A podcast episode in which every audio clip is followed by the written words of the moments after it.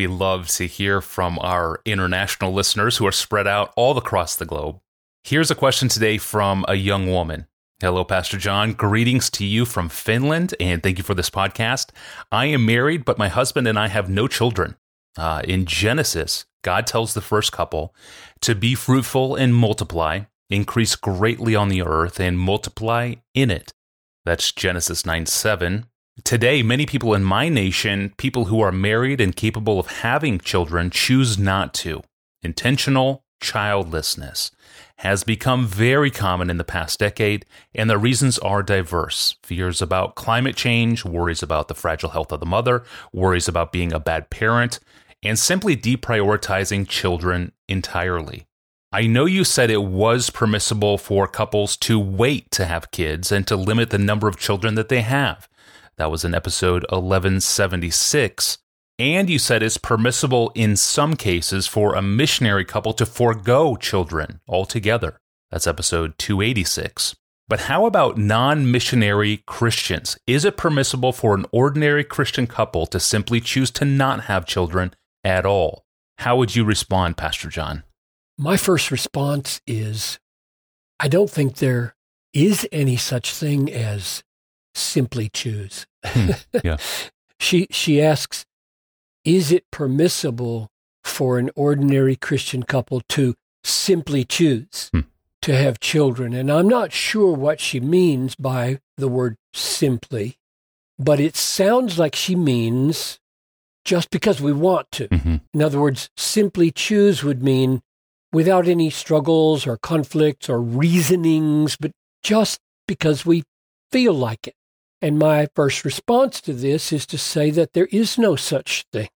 There are always realities in our hearts and in our minds and in our experiences that shape our so called simply choosing. Jesus said, out of what's in the heart, out of the abundance of the heart, the mouth speaks. How much more would it be true that out of what's in the heart, we choose not to have children. We are not simply choosing, we are choosing because of who we are, because of deep realities that have shaped our hearts, our preferences, our desires, our wants, our inclinations. So, let me make five observations that may reveal some of the hidden things of the heart. First, it is normal, beautiful, fitting, natural, and normative, according to Scripture, both explicitly and I would say implicitly in many places, for a married couple to have children. This was God's plan from the moment of creation. It was part of what was very good. Genesis 1:28 God blessed them and God said to them, Be fruitful and multiply and fill the earth. And it remained the plan after the catastrophic fall and the ruin of the world, and even after the flood, and the recognition that sin is going to ravage the world until doomsday. Genesis 9 6 Whoever sheds the blood of man, by man shall his blood be shed, for God made man in his own image and you be fruitful and multiply, increase greatly on the earth, multiply in it. In other words, there's going to be murder till the end of the day, so have children. This is just the opposite of the way some people think. Hmm. And, and it goes on being God's good plan generation after generation. Psalm 127 Behold, children are a heritage, an inheritance from the Lord. The fruit of the womb is a reward. Like arrows in the hand of a warrior are the children of one's youth. Blessed is the man who fills his quiver with them. He shall not be put to shame when he speaks with his enemies in the gate. This is the whole drift of God's word. Children are a gift. Children are a blessing. When they are withheld, it is a heartache, sometimes even a judgment. The generations flowing from your seed and from your womb are a crown. Proverbs 17:6 Grandchildren are the crown of the aged, and the glory of children is their fathers, and they are blessing. Her children rise up and call her blessed. Proverbs 31:28. What a sadness when many modern women short-sightedly, I think, choose to forego that blessing while millions would literally give their right arm to have it. Hmm. That's observation number 1. It's just the way scripture leans. Second observation that positive view of children as a blessing remains true even though the Bible is starkly realistic about how badly things may go in families. Even the book of Proverbs, which is maybe the most pro family book in the Bible, says, chapter 30, verse 11, there are those who curse their fathers and do not bless their mothers. And Jesus warns there'll be families split three against two and two against three. And he said it would have been better if Judas had never been born. The, the cry of David has been heard in the mouth of 10,000 fathers Absalom, Absalom, oh, my son Absalom, would to God I had died in your place. The Bible is not a Pollyanna tale of happy families. Mm. Almost all of them in the Bible are broken, just one way or the other. But none of this, none of it hinders the ongoing reality that conceiving and raising children is normal, beautiful, fitting, natural, normative. So the question is, why would that be? So here's my third observation. That can be because the Bible simply does not share the modern mindset, whether in Finland or in America, that the aim of life is the avoidance of hardship or heartache or suffering. Of course, we don't know whether we will have a disabled child or not who changes our lives forever. Of course, we don't know whether a child will break our heart with unbelief. Of course, we don't know if our child will live six hours and then die. And of course, we do know that our children will demand enormous focused attention.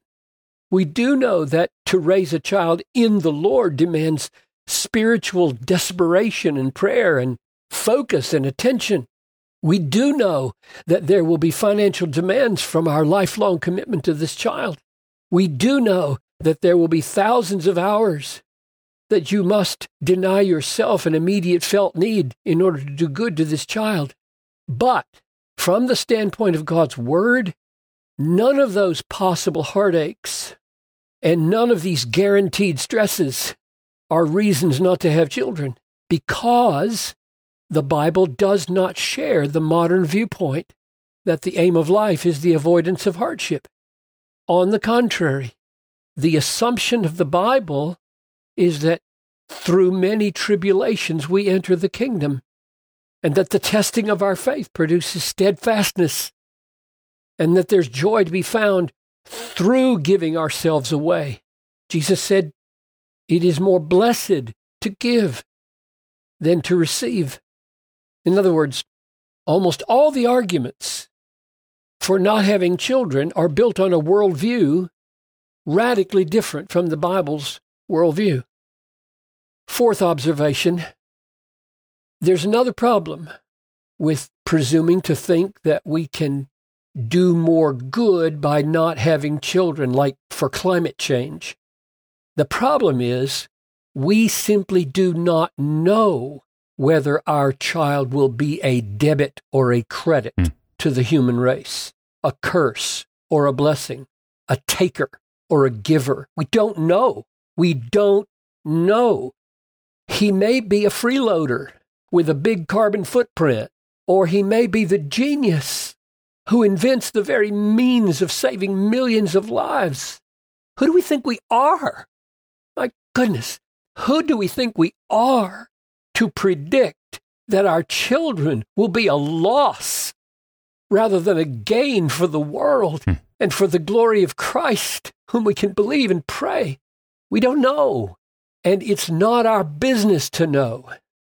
Our business is to give them life and raise them up and do what we can to build into them every dream and every possibility and power and blessing for the world and for the glorifying of God. And my final observation is that not one couple in a thousand decides to have children by sitting down and calculating the effect of their child on global warming or the replacement rate population so that in 30 years from now the workforce will be big enough to sustain the aged, or whether we will certainly have enough resources to establish the child in a fruitful location. It just doesn't happen that way, not for 99% of the couples. And I'm suggesting it shouldn't happen that way. We're not smart enough for it to happen that way, and the Bible doesn't encourage us to have children with that mindset.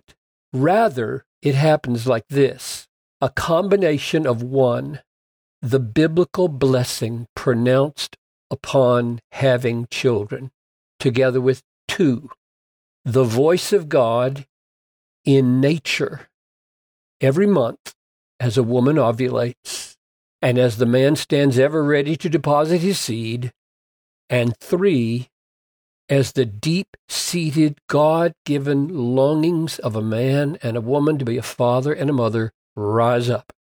That biblical blessing and that voice of nature and that God given longing should be followed, I'm arguing, unless God Himself makes it crystal clear that the self denying path of Christ exalting obedience is childlessness. Thank you, Pastor John. And thanks for joining us today on the podcast. For our feed, our archive, or to send us your own question, even from as far away as Finland, go to our online home at desiringgod.org forward slash ask Pastor John. Well, over and over in the Bible, it appears that God saves us in order to draw attention to Himself. This is nowhere clearer than in the first chapter of Ephesians. There we are told that God predestined us for adoption to himself as sons through Jesus Christ. Why? To the praise of his glorious grace. That's verses 4 to 6. Again, just a little later, it says God predestined us. Again, why? To the praise of his glory. Verses 11 and 12. And then Paul even says that our eternal security is sealed with the promise of the Holy Spirit. Why? to the praise of his glory. That's verses 13 to 14. So, why does he do that? Why does God predestine us, save us, adopt us, and eternally secure us in order to draw attention to himself? so very important that we understand the answer to this question. That's next time. I'm Tony Reinke. We'll see you back here on Wednesday.